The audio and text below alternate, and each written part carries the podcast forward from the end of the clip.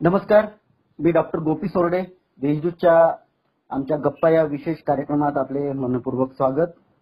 आज जागतिक दुग्ध दिन आहे आणि त्या निमित्ताने आपण आज गप्पा मारणार आहोत त्या म्हणजे आहार तज्ज्ञ योगा तज्ज्ञ फिटनेस तज्ज्ञ अशा त्या अनुष्का महाजन आहेत आपल्यासोबत मॅडम नमस्कार. नमस्कार नमस्कार. नमस्कार नमस्कार आज खर तर दुग्ध दिन आहे आणि त्या निमित्ताने आपल्याशी गप्पा मारायच्या आहेत.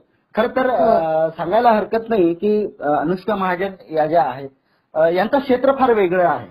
म्हणजे त्यांनी बीटेक इलेक्ट्रॉनिक्समध्ये त्यांनी बीटेक केलं आणि नंतर मग त्यांना आवड असल्यामुळे एमटेक वगैरे न करता त्यांनी आपला स्वतःचं हेल्थ आणि इतरांचं हेल्थ शेवटी कसं आहे की आपण सक्षम आपली हेल्थ सक्षम तर आपलं भारत त्याच पद्धतीने सक्षम राहील. आणि आता आपण बघताय की कोविडच्या काळामध्ये कशी परिस्थिती झालेली आहे. आणि म्हणून मग ते आहाराचा सल्ला देण्यासाठी आहाराची त्यांनी पदवी घेतली. आणि गेल्या पाच वर्षापासून ते आहार तज्ज्ञ म्हणून हेल्थ कोच म्हणून ते काम करतायत. मॅडम तुम्हाला याच अनुषंगाने एक पहिलं गप्पा मारताना प्रश्न विचारायचा आहे की खरं म्हणजे हो. दूध अधिक ऊर्जा देणारा खरं पदार्थ आहे. हो. बरोबर आहे? हो. अधिक त्याच्यामध्ये जे काही घटक असतात ते पोषक असतात आणि अधिक प्रोटीन देखील असतात. बरोबर. बाळ जन्माला आल्यानंतर. त्याची माता स्तनपान करतात बरोबर आहे? आणि अ, जन्माला आल्याबरोबरच डॉक्टर सांगतात की याला स्तनपान करा बाळाला स्तनपान करा. नेमकं या स्तनपानाचं नेमकं काय महत्त्व आहे? काय हो. सांगाल? हो. मी सगळ्यात आधी सांगू इच्छिते की आपल्या भारतीय संस्कृतीत दुधाला खूप महत्त्व आहे. म्हणजे आपण सगळेच लहानपणापासून दूध दही ताक लोणी या सगळ्या गोष्टी खाऊन आपण वाढलो आहोत आणि त्याचे जे फायदे आहेत ते. फक्त म्हणजे आपल्या संस्कृतीतच आहाराचे इतके चांगले चांगले सवयी दडलेल्या आहेत. तर खूप त्या संस्कृतीतल्या गोष्टीच आपण जर फॉलो केल्यात तर आपलं जे आहार आहे ते खूप छान राहील हा सगळ्यात पहिला मुद्दा मी सांगू इच्छिते. आणि आता तुमच्या प्रश्नाचं उत्तर द्यायचं म्हटल्यावर तर तर आईचं जे दूध असतं. ती म्हणजे ती खूपच भन्नाट गोष्ट आहे कारण की बाळाला लागणारं जे विटॅमिन किंवा प्रोटीन फॅट जे कॉम्बिनेशन असतं ठीक आहे त्यांना ते काहीतरी प्रमाणातच लागतं जास्त. झाल्यावर त्यांची जी किडनी असते ती अजून इतकी डेव्हलप झालेली नसते तर जास्त झालं प्रमाण तर त्यांना त्रास होऊ शकतो. पण आईच्या दुधात हे प्रमाण एकदम परफेक्ट असतं. म्हणजे. बाळाला लागणारं प्रमाण असतं. आणि या दुधात अँटीबॉडीज पण असतात की जेणेकरून त्या दुधामुळे त्या बाळाला व्हायरस किंवा बॅक्टेरिया झाला तर त्याला ते फाईट करता येतं ह्या अँटीबॉडीजमुळे ओके तसंच आपण जर सहा महिन्यापर्यंत बाळाला फक्त आईच्या दुधाने आपण वाढवलंय. तर मोठे होऊन त्यांना ऍस्थमा किंवा हम्म. किंवा खूपदा आपल्याला श्वासाचे प्रॉब्लेम्स होतात मोठे होऊन किंवा डायजेशनचे प्रॉब्लेम्स होतात मोठं होऊन. तर ह्या सगळ्या डिसिजेस जे आहेत ज्या आजार आहेत. ते आईच्या दुधामुळे बाळाला बाळ म्हणजे बाळ लहान असताना आणि मोठे झाल्यावर होत. नाहीत. अच्छा हा. तर एवढं महत्त्व आहे आईच्या. दुधाचं अच्छा आणि म्हणूनच मग स्तनपान केलं जातं हो. बाळ जसं मोठं होतं हो. साधारणतः आता तुम्ही सांगितलं की सहा महिन्यापर्यंत त्याला आईचं दूध दिलं जातं परंतु बाळ जसं हो. जसं मोठं होतं की. वर्ष दीड वर्षानंतर तर काही काही आई आई म्हणजे पालक त्यांचे कुटुंबीय. दुधा म्हणजे दूध द्यायचं मग ते गाईचं हो. द्यायचं की म्हशीचं द्यायचं असं फरक हो. करतात तर हो. नेमकं ब- म्हणजे दूध दूधच असतं म्हणजे. शेवटी काही प्र- प्रमाण असेलच गाई आणि हो. दूध जसं आपण काय म्हणतो ता आपला हे दही असेल किंवा आपलं लोणी असेल ताक आहे लोणी आहे. हो. तर जेव्हा आपण लोणी घ्यायला जातो तेव्हा त्याच्यात हो. आपण फरक करत असतो तर तसं तसं काही फरक आहे का? की गाईचं दूध आणि गाईचं दूध हा याच्यासाठी उपयुक्त आहे किंवा म्हशीचं हो. दूध उपयुक्त आहे आणि हाच दिलं पाहिजे असं आग्रह पण धरतात. तर नेमकं हो, का. असं? म्हणजे हो, काय फरक आहे त्याच्यामध्ये? त्याच्या त्याच्या मागचं मी कारण सांगते. तर काय असतं आता आपण सहा महिन्यापर्यंत बघितलं की आपण आईचंच दूध द्यायला हवंय बरोबर आणि बारा महिन्यापर्यंत दिलं तर अतिउत्तम. पण बारा महिन्यापर्यंत आपण गाईचं किंवा जे आपण म्हणतो की म्हशीचं दूध देणं टाळतो कारण की. त्याच्यात प्रोटीन आणि मिनरल जास्तच असतात आणि त्याच्यात आईच्या दुधापेक्षा आयर्न किंवा. व्हिटॅमिन सी ह्या. गोष्टी कमी असतात. त्यामुळे हे कोणतंही दूध तुम्ही बाहेरचं दिलं बारा महिन्यापर्यंत तर हम्म. बाळाला अॅनिमिया होऊ शकतो आयर्नची डेफिशियन्सी होऊ शकते किंवा हम्म. डायरिया वगैरे होऊ शकतो हम्म. पण बारा महिन्यानंतर आपण अ, बाहेरून दूध द्यायला सुरू करतो हम्म. आणि अ, तेव्हा बाळाची जी गरज असते ना बा- बाळाला ह्या काळात हाय फॅटची गरज असते ओके ठीक आहे सो फॅटचं प्रमाण लहान बाळांना चालतं जास्त असलेलं. आणि ते गाईच्या दुधात त्यात असा मुळात खूप फरक नसतो. पाच सहा ग्रामचा फरक असतो. म्हणून म्हणजे जे आपल्याला दूध चांगलं मिळतं आहे त्या त्या प्रदेशात. ठीक आहे. जसं की माझी आजी नेहमी म्हणते की आता गाईचं दूध असो दूध असो किंवा म्हशीचं दूध असो तर ते त्या गाई किंवा म्हशीच्या आहारावर असतं. बरोबर? हम्म. म्हणजे जी गाय किंवा जी म्हैस चांगल्या आहाराने वाढवली गेली आहे ते दूध चांगलं असणार आणि तेच दूध आपण त्या बाळाला द्यायला हवं आहे. ठीक आहे तर. त्याप्रमाणे आपण ठरवायला हवं आहे. की कोणतं दूध द्यायचं. आणि बारा महिन्यानंतर आपण साधारणतः तीस ते चाळीस मिलीलिटरचं दूध आपण द्यायला काही हरकत नाहीये. बाळांना बरोबर सो त्यांना लो फॅट दूध. असे अशा गोष्टी त्यांना नाही द्यायच्या आहेत आपल्याला.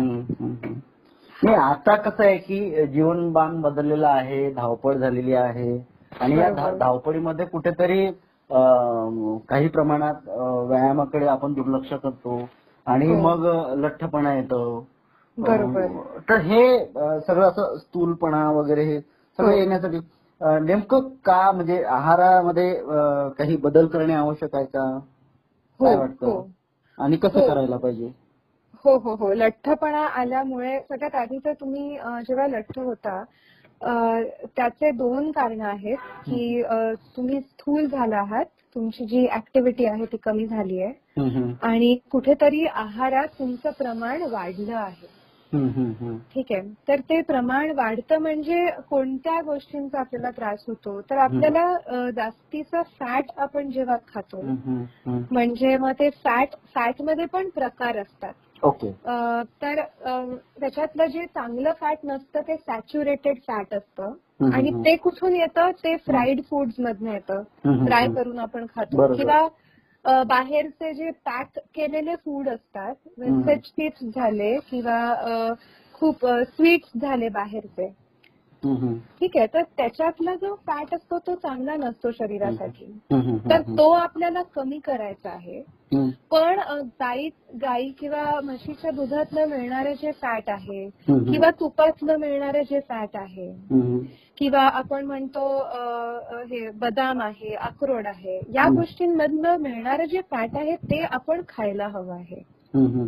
तर ह्या दोन गोष्टींची आपण जाणीव ठेवायला हवंय काय कमी करायचंय आणि काय जास्त खायचं आहे. बरोबर. आणि त्याच्यानंतर आपलं जे भारतीय डाएट आहे ते मोस्टली कार्बोहायड्रेट रिच आहे. म्हणजे कार्बोहायड्रेटमध्ये काय काय आलं? तर पोळी आली भात आली. भाज्या आल्या. या सगळ्या गोष्टींचा फायदा नक्की आहे. हे- आणि हे खायलाच हवं आपण. पोळी भात भाज्या फ्रुट्स खायलाच हम्म. पण आपली पूर्ण प्लेट त्याच्याने भरून अं, चालणार नाही. बरोबर. म्हणजे संमिश्र हम्म, असायला हा. पाहिजे.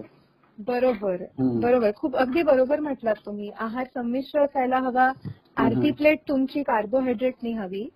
आणि बाकीची जी प्लेट आहे ती तुमची प्रोटीन आणि फॅटनी हवी. फॅट आणि फायबर म्हणजे त्याच्यात काय काय आलं? अर्ध्या प्लेटमध्ये जे आपण नाही खात त्याच्यात सॅलेड आलं. हो. मग अ, अक्रोड बदाम किंवा जे आपल्या सीड म्हणतो आपण जवसची जवसच्या बिया. बिया. ते आलं. प्रोटीन मध्ये डाळी आल्या. हो. किंवा दही आलं किंवा ताक आलं. तर अर्धी प्लेट आपली ह्या गोष्टींनी आपण भरली तर संमिश्र आहार होईल आणि. आपलं वजन नाही वाढणार. बरोबर मग हे बरो- अगदी बरोबर आहे तुमचं तर साधारणतः अं, आता काही काही वेळा आहार तज्ञ सांगतात किंवा डॉक्टर्स पण हो. सांगतात की हो. दिवसातनं तीनदा आपण एक एक चपाती खायची वगैरे असं सांगत असतात किंवा ज्या ज्या जे काही म्हणजे त्यांना नेमकं कुठला त्रास आहे. याची याचं निदान केलं जातं आधी आणि नंतर मग हो. त्याच्यावरती आहार ठरलं जातं. तर तर आहार म्हणजे आपल्याला जर तंदुरुस्त राहायचं असेल हो. याचा अर्थ आहाराकडे लक्ष देणे आवश्यक आहे. हो. मग हा. त्याच्यात दुग्धजन्य पदार्थांचा अधिक वापर केला तर? तर आता जसं तुम्ही म्हटलात ना की जर एखादी नॉर्मल व्यक्ती असेल की त्यांना काही आजार नाही. तर त्यांना त्यांनी दुग्धजन्य पदार्थ जर दर जेवणात किंवा ब्रेकफास्ट लंच डिनरमध्ये खाल्ले तर काही हरकत नाहीये ओके म्हणजे जसं सकाळी आपण दूध पिलं थोडं मग. दुपारच्या जेवणात आपण चहा आपण दही किंवा ताक घेतलं किंवा. कढी घेतली. आणि रात्री आपण परत कढी घेतोय एक. वाटी. एक दोन वाट्या. एवढं पुरेसं झालं पण ज्यांना काही आजार आहेत कोणाला. ओबेसिटी आहे किंवा. हायपर टेन्शन आहे. किंवा कोलेस्ट्रॉल आहे. तर त्यांच्यासाठी जे आहार तज्ञ आहे ते तुम्हाला मोजून दूध देतील बरोबर कारण की त्यांचं काहीतरी कॅल्क्युलेशन असेल की यांना फॅटचं प्रमाण एवढंच हवं आहे दिवसातनं प्रोटीनचं एवढंच हवं आहे. म्हणून त्यांना मग रेस्ट्रिक्शन येऊ शकतात आणि त्यांनी दुग्धजन्य पदार्थ थोडे लोणी हे सगळं त्यांनी कंट्रोल करायला हवंय बरोबर. त्यातल्या त्यात दही आणि ताक जे आहे त्याचा त्रास ओबेसिटी कोलेस्ट्रॉल ह्या व्यक्तींना कमी होतो. तर ते तुम्ही खाल्लेले खूप छान. दही ताक. हा. पण दूध दुधाचे स्वीट्स खीर. किंवा लोणी ज्याच्यात फॅटचं प्रमाण थोडं जास्त आहे बरोबर. ते त्यांनी कमी करायला हवं ओके मॅडम खर तर खूप चांगली माहिती आपण दिली कारण अं, बाळ बालकांच्या स्तनपानापासून म्हणजे अं, जेव्हा जन्मतो तेव्हापासून तर अं, पुढे काय करायला पाहिजे अं, हो.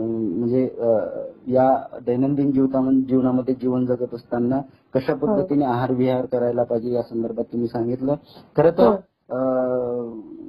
दुधामध्ये अधिक प्रोटीन असतात ते अधिक पोषक हो. असतात आणि विशेष म्हणजे ऊर्जा देणारे असतात आणि. सगळं या आपल्या दैनंदिन जीवनामध्ये या धकाधकीच्या जीवनामध्ये किंवा ताणतणावाच्या. जीवनामध्ये आपण कसं फिट राहणार आपण कसं. तंदुरुस्त राहणार या संदर्भात आपण खूप चांगली माहिती दिली त्याबद्दल मॅडम देशदूत परिवारातर्फे आपले सहर्ष आभार मानतो. धन्यवाद. धन्यवाद. तुम्ही मला बोलायची संधी दिली त्यामुळे मी तुम्हाला धन्यवाद सांगते.